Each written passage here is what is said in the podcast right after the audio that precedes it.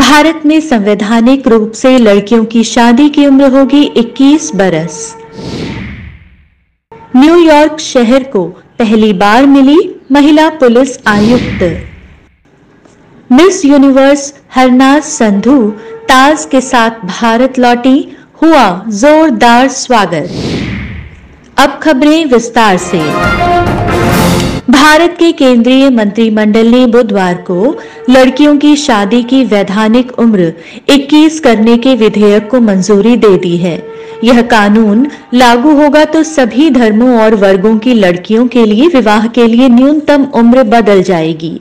पहले विवाह के लिए न्यूनतम 18 वर्ष आयु थी और अब 21 वर्ष हो जाएगी। ऐसा प्रावधान करने की घोषणा प्रधानमंत्री नरेंद्र मोदी ने 2020 में लाल किले से की थी और उसी घोषणा को अमली जामा पहना दिया गया है। देशवासियों द्वारा इस नई व्यवस्था का जोरदार स्वागत किया जा रहा है। अतीत में नज़र दौड़ाएँ तो लड़कियों का बाल विवाह प्रचलन में था सन उन्नीस सौ उनतीस में शारदा एक्ट में लड़कियों की विवाह की औपचारिक आयु 15 साल की गई थी और सन 1978 में विवाह की आयु 18 साल की की गई और अब यह 21 वर्ष हो जाएगी। भारतीय लोकतंत्र विश्व का बड़ा सफल लोकतंत्र है और चुनाव लोकतंत्र की रीढ़ है, जिस पर सारी व्यवस्था टिकी हुई है। पर फर्जी वोटर किसी भी चुनाव का गणित बिगाड़ सकते हैं और बिगाड़ भी रहे हैं।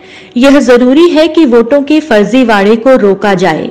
वोटिंग प्रक्रिया व्यवस्था में सुधार को आगे बढ़ाते हुए केंद्रीय मंत्रिमंडल ने संसद में भारत की मतदाता सूची को अधिक पारदर्शी बनाने के लिए वोट को आधार कार्ड से जोड़ने के रास्ते को साफ़ कर दिया है।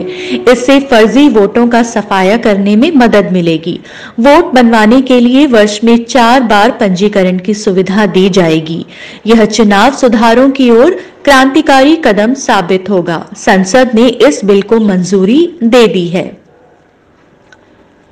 अमेरिका के न्यूयॉर्क शहर के 176 वर्ष के इतिहास में पहली बार महिला पुलिस अधिकारी को न्यूयॉर्क शहर की पुलिस कमिश्नर नियुक्त किया गया है।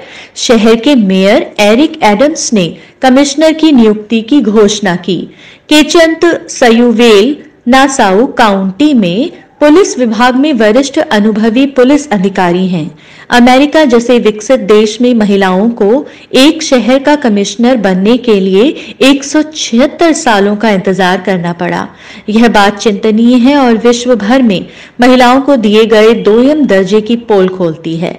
इस कदम की सर्वत्र सराहना हो रही है और अब केवंत के सामने चुनौती है कि वह इस अत्याधुनिक शहर की कानून व्यवस्था को निर्भय होकर बखूबी से संभाले और मिसाल कायम करे।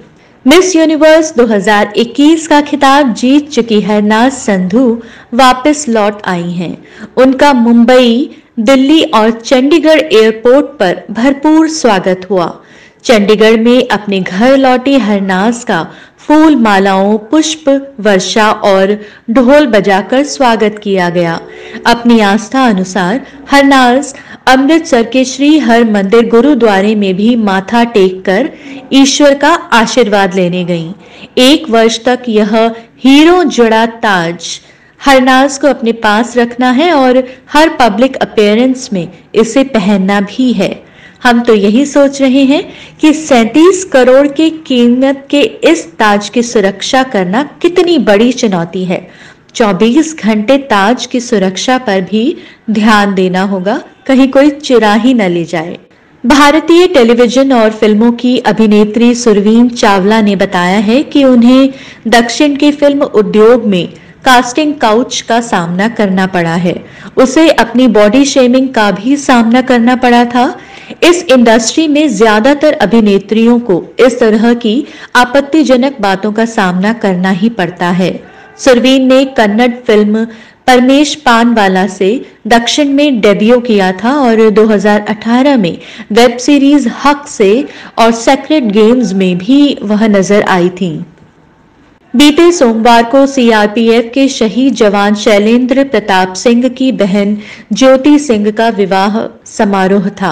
समारोह चल ही रहा था कि अचानक एक दर्जन से अधिक सीआरपीएफ के जवान वहाँ पहुँच गए और बहन की शादी में एक भाई के फ़र्ज़ को बखूबी निभाया।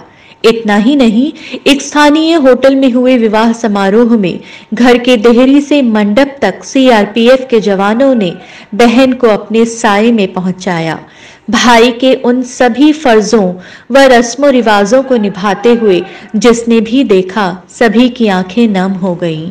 वर वधु पक्ष से आए हुए सभी लोगों का सीना गर्व से चौड़ा हो गया बहन को ले जाते हुए सीआरपीएफ के जवानों का एक वीडियो वायरल हुआ है, जो सैनिक फ़िल्म की याद दिलाता है, जिसमें एक शहीद भाई के ना रहने पर उनके मित्रों ने बहन के लिए एक भाई का फ़र्ज़ निभाया। बता दें कि बीते साल 5 अक्टूबर को सीआरपीएफ के जवान शैलेंद्र प्रताप सिंह जम्मू कश्मीर में शहीद हो गए थे, जिसके बाद सीआरपीएफ के जवान शहीद शैलेंद्र प्रताप का पार्थिव शरीर लेकर उनके निवास रायबरेली पहुँचे थे।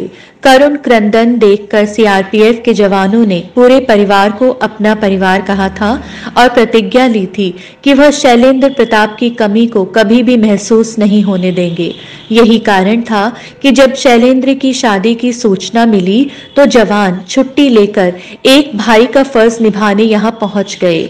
वहीं जवानों ने रायबरेली पहुंचकर न सिर्फ़ भाई का फ़र्ज़ निभाया, बल्कि पिता को आश्वस्त किया कि उनके सैकड़ों बेटे उनके हर सुख दुख में खड़े मिले। तारक मेहता का उल्टा चश्मा टेली सीरियल में जेठालाल की भूमिका निभाने वाले दिलीप जोशी की बेटी की शादी की तस्वीरें सुर्खियाँ बटो रही हैं। 11 दिसंबर को दिलीप जोशी की बेटी नियति का विवाह यशवर्धन के साथ संपन्न हुआ। दिलीप जोशी ने सोशल मीडिया पर अपनी बेटी नियति जोशी की शादी की तस्वीरें साझा की हैं और अपने दामाद यशवर्धन मिश्रा का परिवार में स्वागत किया है। नियति की तस्वीरों ने सभी देखने वालों को आकर्षित किया क्योंकि नियति के सफ़ेद बाल बड़े करीने से केश सज्जा को नया रूप दे रहे हैं। इन्हीं सफ़ेद बालों की तरफ़ सभी का ध्यान गया। लोगों ने इसे साहसिक कदम माना, क्योंकि अक्सर प्राकृतिक रूप से सफ़ेद बालों को शादी विवाह के अवसर पर रंग लिया जाता है, परंतु नियति ने इन्हें सफ़ेद ही रहने दिया और शादी के जोड़े में श्रृंगार किया। इसके माध्यम से नियति उन सब लोगों को संदेश देने में कामयाब रही है कि जो भी प्राकृतिक है वही खूबसूरत है। अन्यथा लोग समाज में बाज़ार के प्रभाव में स्थापित हुए सौंदर्य के मानकों से आप, आपकी तुलना कर आपकी प्राकृतिक सुंदरता को महसूस ही नहीं कर पाते।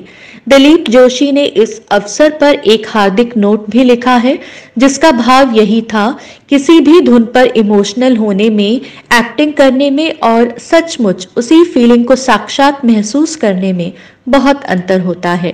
लोग इंस्टाग्राम पर और अन्य सोशल मीडिया हैंडल्स पर नियति जोशी की खुलकर प्रशंसा कर रहे हैं। राजस्थान के जालौर ज़िले में एक विवाहिता ने अपनी मासूम ढाई साल की बेटी के साथ घर के साथ बने पानी के बड़े से टैंक में कूदकर आत्महत्या कर ली है। खुदकुशी करने से पहले उसने एक ऑडियो रिकॉर्ड करके सोशल मीडिया पर वायरल कर दिया, जिसमें उसकी मौत का जिम्मेदार उसने जयपुर के रहने वाली एक महिला पटवारी को ठहराया है। बलवाना गाँव का यह पूरा मामला घटना मंगलवार शाम चार बजे के बाद की है। मृतका का पति अशोक कुमार सांचौर में पटवारी के पद पर कार्यरत है। मृतका दो दिन पहले रिश्तेदार की शादी में शामिल होने सांचौर से बलवाना सास ससुर के पास आई थी। मंगलवार दोपहर परिजन किसी काम से बाहर थे। प्रकाश देवी और उसकी बेटी आर्या घर पर अकेली थी। शाम करीब चार बजे प्रकाश देवी ने फैमिली व्हाट्सएप ग्रुप पर वॉइस मैसेज डाला। इसके बाद बेटी को गोद में लेकर घर के बाहर बने पानी से भरे टैंक में वह कूद गई। प्रकाश देवी ने जैसे ही वॉइस मैसेज व्हाट्सएप ग्रुप पर डाला, उससे जुड़े मेंबर्स के होश उड़ गए।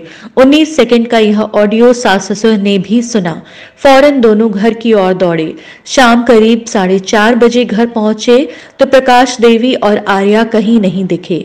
काफ़ी देर ढूँढने के बाद शाम करीब छह बजे टंकी में शव तैरते मिले। पुलिस जाँच में जुटी है। उसका चार साल का एक और बेटा है, जो ननिहाल में रहता है। आज की बुलेटिन की खबरों में बस इतना ही। अब बारी है क्रेडिट शेयर करने की। तो आज के बुलेटिन को लिखा और एडिट किया है श्रीमती सुनीता धारीवाल ने। और आवाज़ दी है उषा धारा ने। और प्रोड्यूस किया है एडीएम ट्रस्ट ने। अब ये रहा हमारा डिस्क्लेमर इस बुलेटिन में दी गई जानकारी अंतरजाल पर विभिन्न मीडिया प्लेटफॉर्म्स पर उपलब्ध खबरों से एवं हमारी सूचना सखी नेटवर्क द्वारा भेजी गई सूचनाओं पर आधारित है। हम किसी भी खबर की गहन सत्यता के बारे में स्थापना नहीं करते हैं। हमारा यह प्रयास महिलाओं से जुड़ी खबरों को सबके सामने लाना है। यह कार्यक्रम किसी व्यवसाय का हिस्सा नहीं है, यह बिना लाभ हानि अर्जित किए महिलाओं द्वारा चलाया जाने वाला सूचना एवं प्रसारण मिशन है। आप भी जुड़ सकती हैं और बन सकती हैं हमारी सूचना सखी पत्रकार हमें लिख भेजिए W TV India at the rate Gmail dot com पर। अब हम आपसे इजाज़त लेते हैं। कल फिर मिलेंगे। जय हिंद।